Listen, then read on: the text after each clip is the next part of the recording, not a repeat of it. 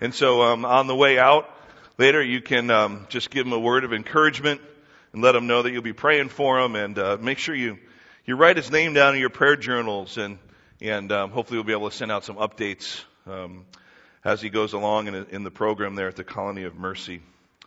Um, so this brings me to to the point in our our service where we normally would have our our sermon, where we take a passage of scripture like we're going through Acts or some particular topic and kind of expound upon that and, and come to some kind of application. Well, what I wanted to do uh, was for the third part in our series of A New Year's Revolution is uh, if you kind of noticed in your, your bulletin the title of the, the sermon, it's uh, the, the whole Bible in 30 minutes. And so, yeah, wow, right? That's after I actually put it out there, uh, you know, in uh, on paper. I was like, oh man, there's no going back. And so here's why we're going to do this. So it's going to be a different, unique. Um, but what I wanted to do was, uh, as a great way to kind of to kick off the new year, and even for us to get back into Acts ne- uh, next week, a great segue, is to to remind all of us about the grand story of Scripture about how from beginning to end, from Genesis to Revelation, it is an amazing story filled with so many great characters, and these are all real people that lived in a real time. We believe that all this is true and actually did happen. But it's an amazing story. Some people have called it a love letter to God's people. But you know, the Bible is so um, so full of so many different kinds of of writings. You know, it's actually a book of books.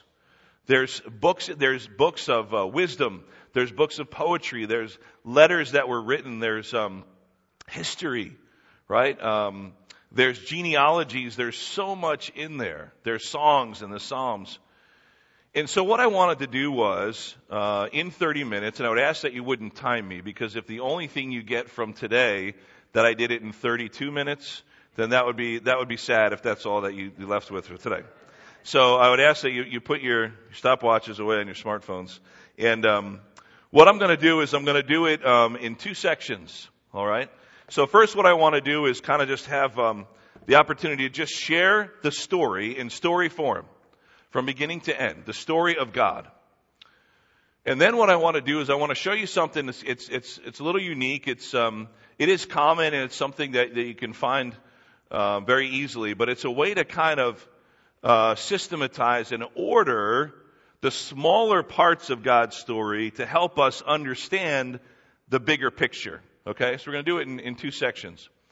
So what I'm going to do now is just ask that you would listen. Okay, there won't be any scripture up on the screen. And uh, I'm just going to go through the story of the Bible. All right? So just kind of listen through, and of course, um, it's not going to have every single detail. This is not chapter and verse. But I'm going to go through this as a story, maybe as if you went to see a play and there were different acts in the play. And uh, you kind of start with the, the prelude, and there's things that are happening, and, and, and suspense is building, and then there's always a, a climax to the story after there's some tension, right? And, and then hopefully everything is resolved. And so that's the way we kind of see the story of Scripture. And somebody had asked me, and they said earlier in the week, how are you going to preach the whole Bible in, uh, in 30 minutes? I'm just going to talk real fast. Um, but I won't. I won't. So here is the story of God. In the beginning was God, Father, Son, and Holy Spirit. He had always existed, but now he spoke into being all that we know. First the angels, then the heavens, the earth, and all they contain. Then he created man and woman in his own image, the first being Adam and Eve. And they lived in perfect harmony, in a perfect place that God had created for them. It was a garden called Eden.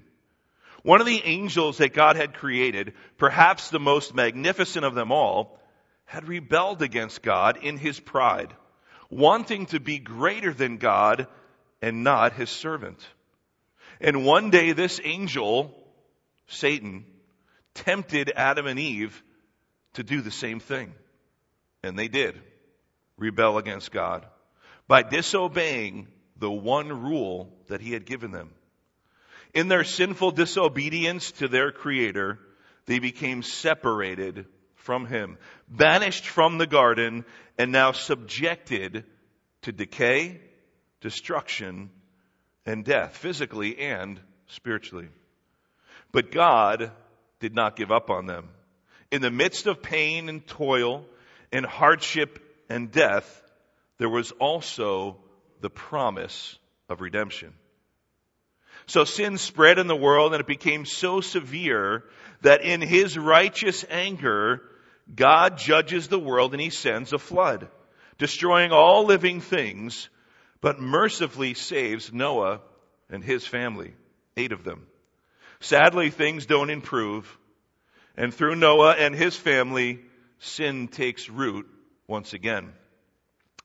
God commands the people to multiply and spread out over the earth, but in their rebellion, they do just the opposite. And they build for themselves a tower at a place called Babel to reach into the sky, trying to prove their independence from God. So again, God judges, confusing their languages, thus forcing the people to scatter and create many nations and cultures and his will was done. God then chooses one man named Abraham to leave his home and go to a new land that God would show him. God makes an unconditional covenant with Abraham, including a land for his people and a blessing for the whole world through his descendants. It's a promise that sets the stage for all of the events in the rest of the story. So we learn of God's relationship with Abraham and his son Isaac and his son Jacob, then one of his sons, Joseph. And this is the rise of the Jewish people as a race. So through Joseph, the whole extended family of Jacob, also called Israel, about 70 or so, they end up in Egypt. And all is well for about 400 years until their story is forgotten. And the new Pharaoh sees the Jews now from 70 over a million strong as a threat and he makes them slaves. That is the book of Genesis. Enter Moses in the book of Exodus. Born a Jew but raised as a son of Pharaoh, they called, uh, then called by God to set his people free. Through the ten plagues, the hardening of Pharaoh's heart, the parting of the Red Sea, and the destruction of Pharaoh's army, they are set free. God uses Moses to lead his people towards that land of promise. God gives them Ten Commandments, law, laws of holiness and worship, a conditional covenant this time, where obedience would lead to blessing and disobedience to a curse. But again, in sin and rebellion, they follow false gods. Their disobedience and their lack of trust in God lead them to wander in the desert for 40 years. And it keeps that generation, including their leader Moses, from entering that land of promise. That is the book of Exodus. Leviticus, Numbers, and Deuteronomy expound upon the laws, the plans for when they get into the promised land, and it's a reminder for uh, Israel from Moses to follow God. And then enters the story Joshua, the new leader. He leads the Jews in conquering the land of Canaan, the land promised them by God. Their relationship with God continues to be tenuous, however, because of their sin. So they fall into disobedience. They cry out to God for help, and He provides for them a leader, a judge, to save and provide. They are humbled and penitent for a time, but the cycle begins again. Blessing, disobedience, judgment, repentance, mercy, blessing, and then disobedience, and again and again the cycle continues. So the people decide what they really need is a king, not a judge. So God uses the last great judge, Samuel, to appoint over them a king named Saul. And that was Joshua, Judges, and Ruth. Saul starts off well, but people wanted him, see, for the wrong reasons. They wanted to be like the pagan nations around them. And Saul follows suit. He becomes angry, a paranoid leader, even to be barbaric, and eventually he is killed along with his son, and there's no dynasty for King Saul. God then appoints a new king, a man after his own heart. His name is David, a young man, a, a giant killer, who rules the 12 tribes for about 40 years. Jerusalem is now considered the city of David. A line of Davidic kingship begins here. The tabernacle, which had been mobile, now moves to its permanent residence in the temple in Jerusalem, a permanent place of worship. David's son Solomon builds that temple. But under Solomon's son Rehoboam, the nation becomes divided. And due to a series of bad kings and increased idol worship, both kingdoms eventually end up in exile. The north taken by Assyria, the south in exile in Babylon under the dreaded king Nebuchadnezzar. That was the books of Samuel and Kings and Chronicles.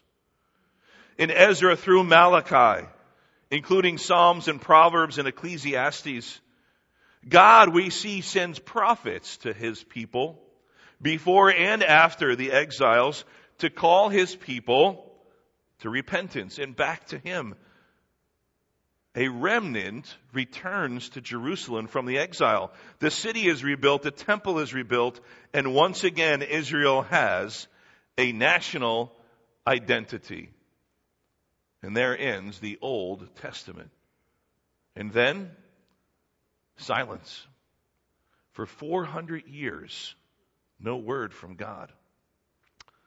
During that time, the Jewish people are under rule of various empires. It was the Assyrians that gave way to the Babylonians. Then came the Persians, who gave way to the Greeks, and eventually to the Romans and their great empire. Then enters Jesus, born in Bethlehem, the promised descendant of Abraham and David to fulfill God's plan to redeem the world and restore creation. Jesus is born under this Roman occupation.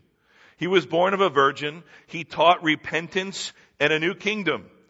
He taught the gospel, the good news of hope and forgiveness, deliverance in this world, and life eternal in Him. Jesus, you see, was obedient to His Heavenly Father, and He accomplished exactly what He set out to do. Jesus is crucified under Pontius Pilate, buried, and on the third day he rose back to life in body and spirit, resurrected to defeat death and deliver the hope of eternal life. He appeared to his apostles and then 500 more people. And after 40 days, he ascended to heaven. He establishes his church, giving it the Holy Spirit to empower and guide as it would continue his mission on earth until he would return for his blessed bride. So the church grows among the Jews first, then the Gentiles, in Jerusalem, then Judea and Samaria, and then to the ends of the earth. And this is where we enter the story. See, we are the church. We follow Christ's example by living and sharing that same gospel, the good news of forgiveness of sins by grace alone, through faith alone, in Christ alone. We are called to be salt and light to a lost and hurting world, remaining obedient and trusting in the Lord until he returns. But the story does not end there, for we have been giving, given the end of the story. When the true church is one day removed from this earth, when Jesus returns to collect us, God will finish then his discipline of his chosen people Israel and finalize his judgment of the unbelieving world during what's called the tribulation time when the Antichrist assumes power. At the end of the seven year tribulation, the Antichrist will launch a final attack on Jerusalem, culminating in the battle of Armageddon. Jesus Christ will return, destroy the Antichrist and his armies, and cast them into a lake of fire. Christ will then bind Satan in the abyss for 1,000 years, and for that thousand years, Christ will rule in his earthly kingdom. At the end of those thousand years, Satan will be released, attempt one last attack, be defeated again finally, and then cast into the lake of fire for all eternity. Christ will then usher in a new heaven and a new earth and a new Jerusalem, a place for eternal worship, the eternal dwelling place of God and his believers. There will be no more sin, no more sorrow, and no more death. The end. Is that an amazing story? We praise God for his story, right? What an amazing story. And I know some of you are thinking, man, that was even less than 30 minutes. Let's go. Can get out of here. But here's what I'd like to do. You know, it's often um, very helpful, as I said earlier, to kind of take a look at a big, grand story, like the story of God that we just heard, and to kind of put it in some kind of order to help us understand the smaller parts so we can see even better and have a deeper understanding of the larger story. And so there's, there's various ways to do that, uh, to look at, um, to look at the, the story of God and, you know, many, um, many of our brothers and sisters, they, they break it down into two covenants. You know, there's lots of covenants that we see in the Bible and, and, you know, there's two general covenants, the covenant of grace and the covenant of works. First, you had the covenant, meaning the agreement of works, and then comes the covenant of grace. So kind of with the ideas with Adam and Eve was the covenant of works. There was this idea of obedience led to blessing, right? And disobedience led to curse. We even see that revisited with the Mosaic law. And the Jews needed to keep the law in order to remain blessed by God. But then, of course, when men fail to keep the law, all 613 of them, God, in His graciousness, enters in with a plan of redemption that He had from the beginning with Adam and Eve. And it culminates with the work of Jesus Christ on the cross. And we now see that we are in a time of grace, a covenant of grace. And that again, Christ will return. We would all agree upon that. But I would say that there's a, also another common way to clearly organize and kind of see the story of God unfold as we just read it. A progression of how God chooses to govern and relate to his people. And uh, so you can put up the first slide there. You're going to see just in general how this kind of works. You're going to see similar frameworks if you just you looked online. It's readily available. Similar structures and Got them from many different sources. I've used the works of Charles Ryrie, whose book we're using in our theology class, uh, D.A. Carson, Dr. Arnold Fruchtenbaum, and many others. You'll see different versions of this same framework. All right? So I kind of compiled, all the, compiled it all together and kind of simplified it just for our purposes here this morning. But here's what you're going to see. Okay? We're going to see this happen seven different times. Now, these aren't necessarily um, seven segments that are given in Scripture, but as we read Scripture, we can easily see how this might help us to kind of break down the story and see the flow to its natural conclusion that we see in Revelation. All right, and so these um, these seven different groupings, right, have been called uh, different names, but for our purposes this morning, we have innocence, and this is at the very beginning of the story, and then conscience and government promise, law, grace, and millennium, you'll see how they flow together. But within each of these, there is a recurring pattern, and it's very helpful to see how through the whole story that I just read, there was this recurring pattern. So I'm gonna, I think it's going to kind of come to life even more. And this pattern is this God gives his people a responsibility in his relationship with them. There is a test for this responsibility but time and again, God's people ultimately fail the test. So there has to be judgment. But then we know that God is merciful and gracious. So after judgment, there is always an opportunity for grace and to move on. So in the first one we're going to see in innocence, what's called innocence, that covers Genesis 1 through uh, most of uh, just the beginning of Genesis um, 3. This is the story, the beginning of Adam and Eve. The responsibility that God gives to Adam and Eve, Adam and Eve is what's called the Edenic covenant or the Edenic covenant. It is simply to obey God. If you remember from the beginning of the story of God in Genesis, He calls His people to have dominion over the earth, to subdue it, to replenish it, to multiply to give care for the garden. Remember, they lived in the beautiful Garden of Eden. To care for it, and he gave them one rule. It was just one. He said, don't eat of the fruit of the tree of the knowledge of good and evil. Anything else was, was up for grabs, but not the fruit from that one tree. So the test was simply obedience, like it really always is. It was the tree of the knowledge of good and evil. And the goal was in passing that test that Adam and Eve and their descendants would move from what's called unconfirmed holiness to confirmed, which means it would be confirmed that they are holy and in communion with God. And the ability to sin would have been removed.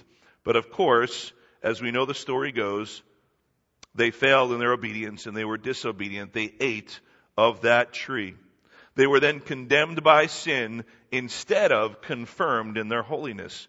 So the judgment was curse and death. They were expelled from the garden.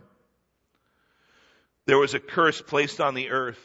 God told Adam and Eve that they and their descendants would have a hard time now working the land. Earth is kind of now their enemy, not a friend. They've also lost authority and dominion over the earth to Satan the deceiver. There is physical and spiritual death. But God is always gracious. And from the very beginning of the story with Adam and Eve, we see there is a promise of redemption. It is called the seed of a woman, that there is a promised redeemer that would one day defeat the enemy and remove the curse. Death would be defeated in the resurrection of the second Adam, who we know to be Jesus Christ, our Lord. And at that time, Adam and Eve, in their sin, decided they would try to cover themselves. But God, when He banished them from the Garden of Eden, He made them proper coverings of animal skin. So you see, what happens is they try to atone for their own sin. They try to make up for their own sin, but it is insufficient. They fail. So God provides for them skin of an animal, which means there was a sacrifice and blood was shed from the very beginning of the story to cover their sins. So from the very beginning, God provides redemption through the shedding of blood. The second phase in this flow of God's story is what is often called conscience. That is Genesis 3 through Genesis 8. It's still Adam and Eve. It's still in their story. The responsibility is now moved from the Edenic covenant in the Garden of Eden, but is now called the Adamic covenant. We see it mostly in Genesis 3. It really is all about faith. That Adam and Eve and their descendants would have faith that God would make good on his promise to send a redeemer. They didn't know when or how. But he promised a redeemer, so their simple responsibility was to believe it and have faith. The test was simply obedience. Obedience that they would be willing to choose good over evil in their conscience, and that there was a blood sacrifice in response to their failure. But of course, they failed the test. We see Cain's improper offering that was judged by God. We see Cain killing Abel, and we see widespread evil from the heart of man. The judgment, a worldwide flood. But in God's graciousness, He saved Enoch and took him from the world. He saved Noah and his family. Those things preserved that line of the seed of a woman, that there would one day be a redeemer. And next we move to what we would call human government. In Genesis 9 through 11, we now see the main actor in this play is Noah.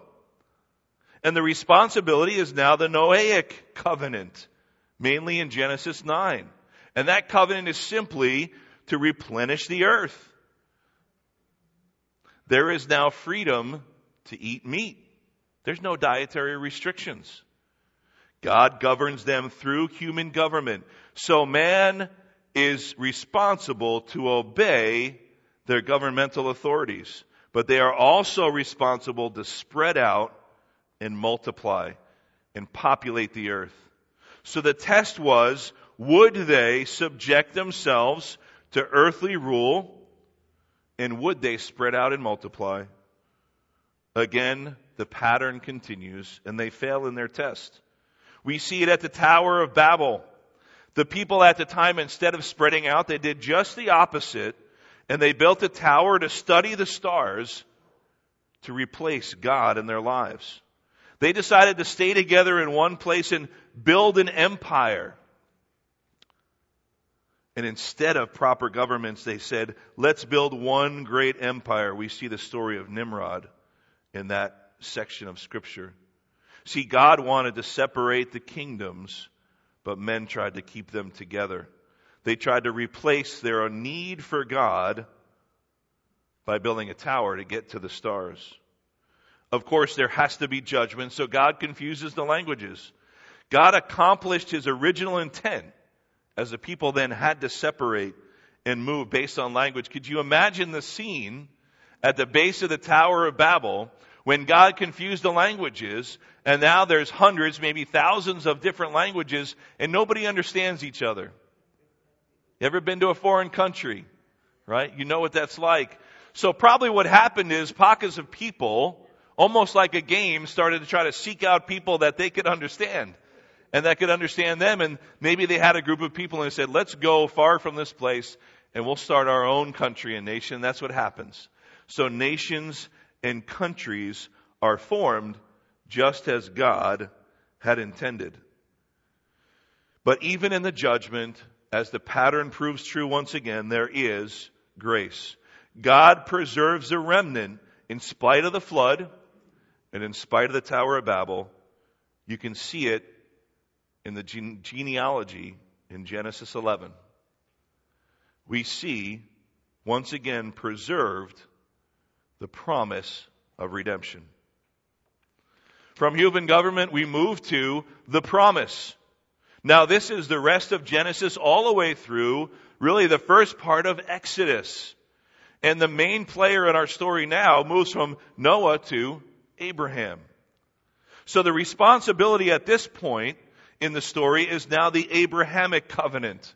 And there's, there's many facets to the Abrahamic covenant. This covenant is unconditional, which means, and it's very important, unconditional means that God is solely responsible for keeping the covenant. Do you remember the story when God sealed the covenant with Abraham, he let Abraham fall into a deep sleep.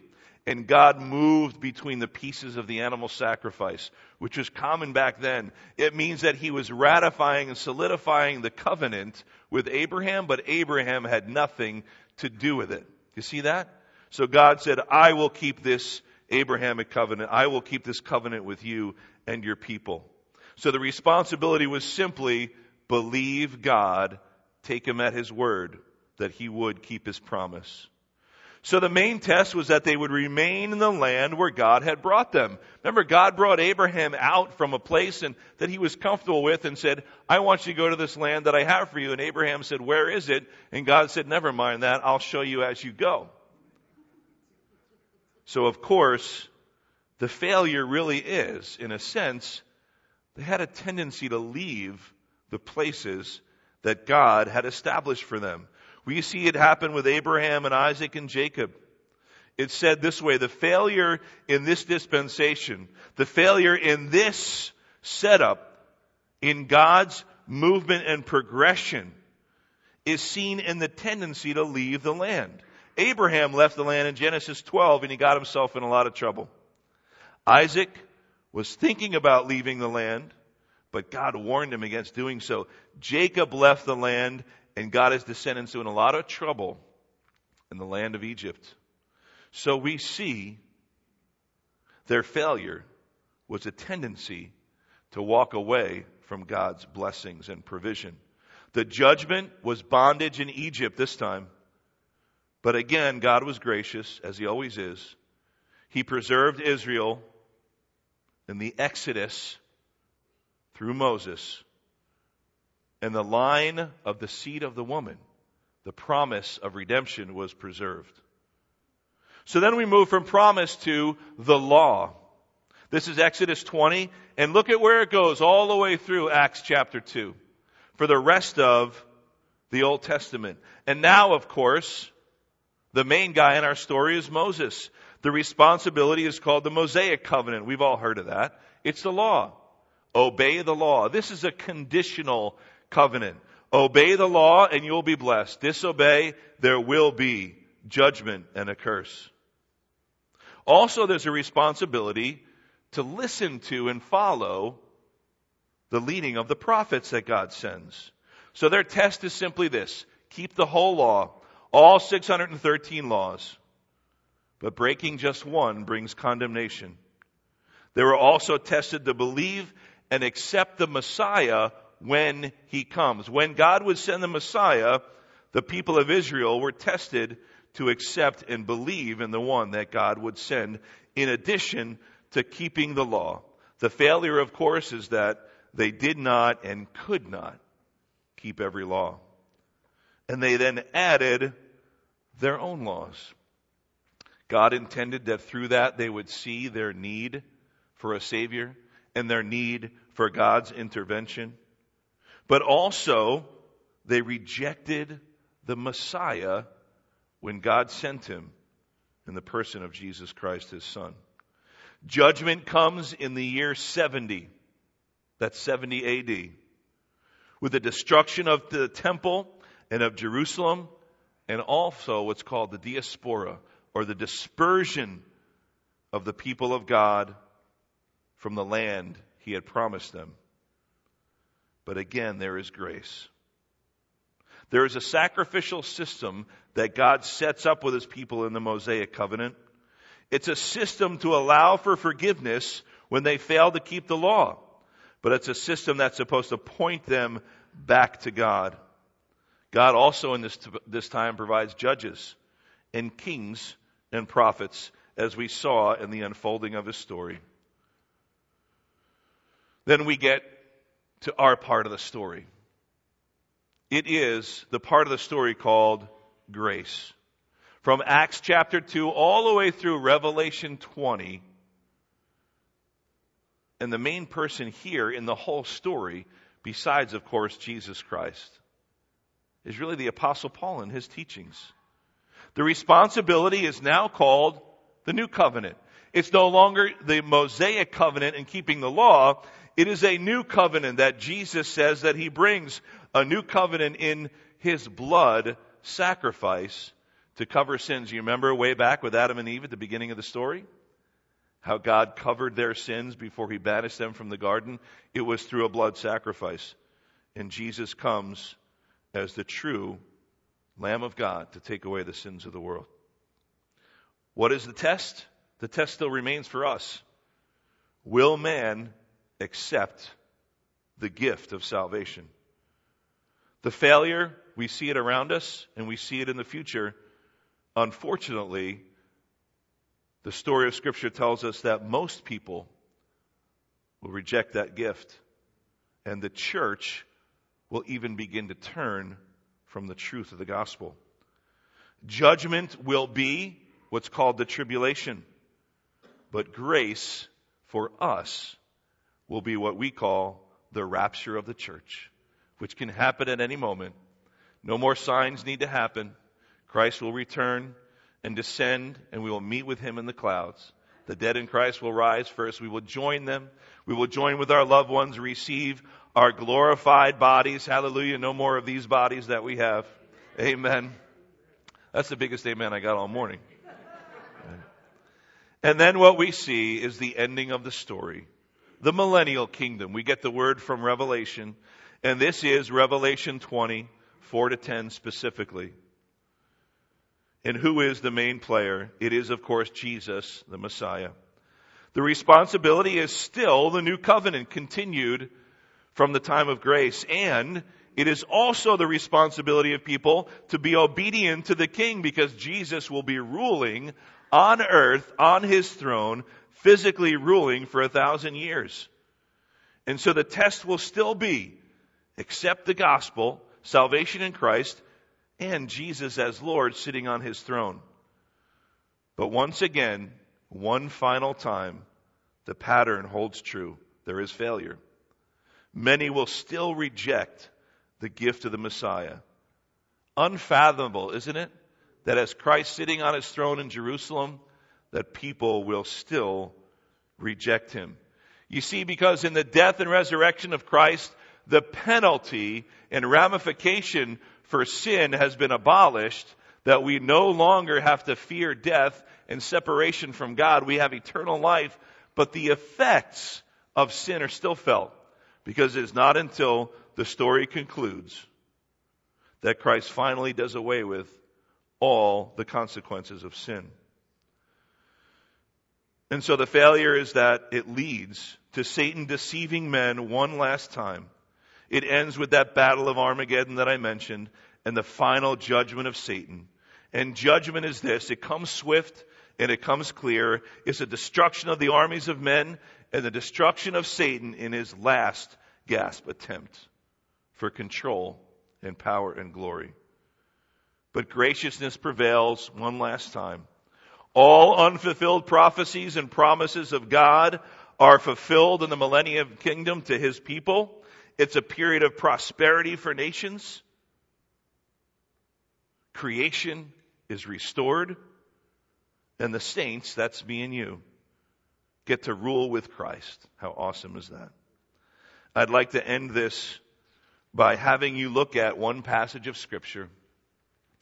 It's in Luke 24, 13 to 27. It'll be up on the screen for you. And you'll see why, after I read it, why it is that I chose to end with this. It's that familiar story of Jesus on the road to Emmaus. You've probably heard it before. It was after Jesus' resurrection.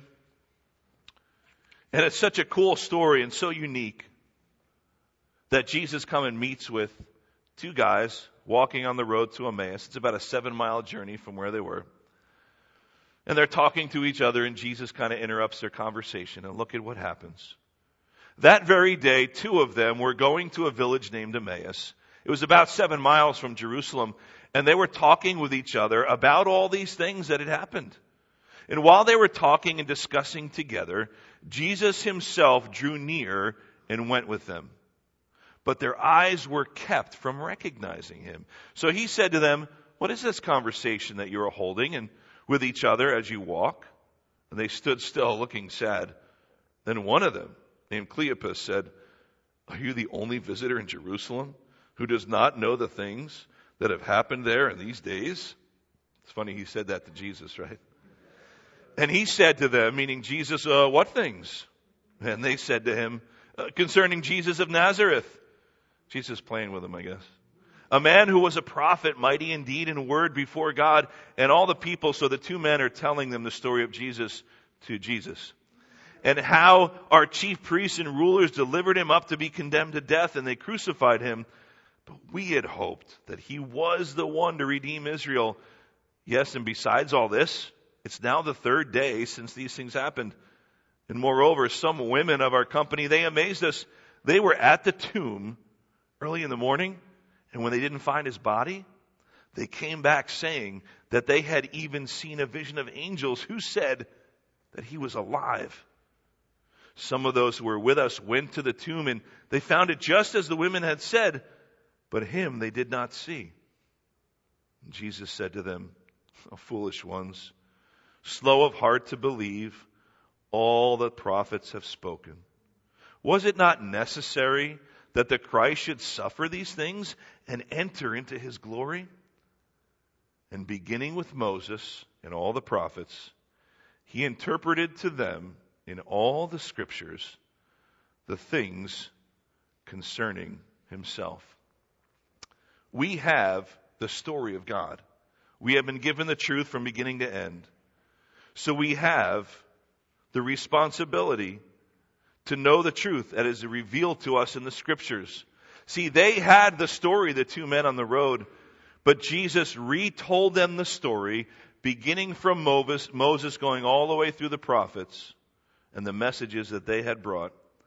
And through it all, through God recounting the scriptures, he showed himself in it all. For we know that in the grand story of God, the lead and most important player is Jesus Christ himself. So as we read the Bible this year, as you go through books of the Bible, maybe you have decided to read through it all in, in, in the year, and that would be an awesome thing to do. Perhaps you'll remember that it's often good to see how he orders it from beginning to end to give you a better understanding of the bigger picture. We need to always bring the story of God, the story of the Bible, back to Jesus. There's lots of details in there. There's lots of things that we can get sidetracked with. It's all truth and it's all good for us to learn. It's all necessary for us to know and to learn. But you know what? Bring the story always back to Jesus. For as you notice through the story that I read and then going through each of those seven groupings, did you notice how at the very end it said the promise of redemption was preserved? Jesus Christ is the fulfillment of that promise. He is the peace and the hope. It's what we need, but it's also what the world needs. Jesus showed the men on the road the truth using the scriptures, and he told them the whole story.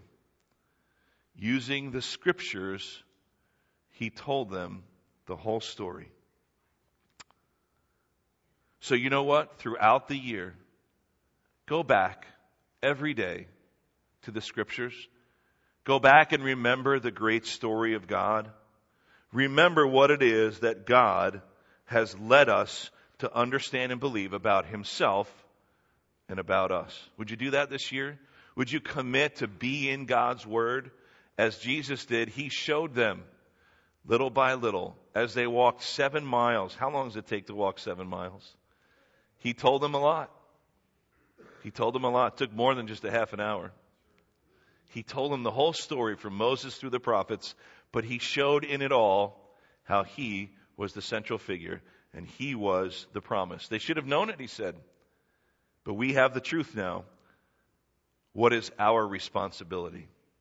What will be our test? And will we pass that test by accepting the free gift of salvation that he has to offer? Let's pray. Father, we thank you for the amazing story that you have laid out for us. Thank you also that we get to play a part in that story. God, help us to remember that each time we read a passage or a verse of Scripture, that we would see how you are applying it to us and to our lives. Thank you, God, that we now live in that age of grace where we can come before you and ask for forgiveness of our sins, and you are faithful and just to forgive, that you call people back to repentance. But God, you are so good even when we stumble and fall. You are there to lift us up time and again. But we also thank you for giving us the end of the story, that it gives us hope and not fear, because we know that you win. And we know that alongside of you, we will be able to see how you unfold the amazing story of the millennial kingdom and how you will continue to be gracious to allow there to be an opportunity for redemption. God, thank you for redeeming us. As we sang earlier, you alone can rescue and you alone can save. But God, help us to live out that story, to tell that story over and over, and to show people Jesus Christ, the one whom the whole story centers around. It's in His name that we pray. Amen. In just a moment, Bob.